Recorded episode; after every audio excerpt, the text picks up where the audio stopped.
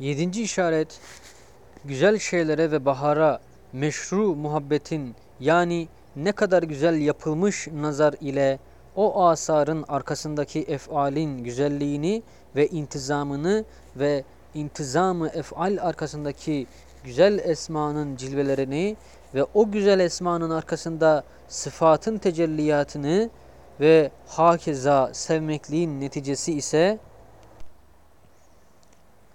dar bekada o güzel gördüğü masnuattan bin defa daha güzel bir tarzda esmanın cilvesini ve esma içindeki cemal ve sıfatını cennette görmektir.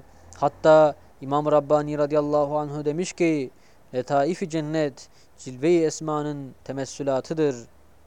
Teemmel.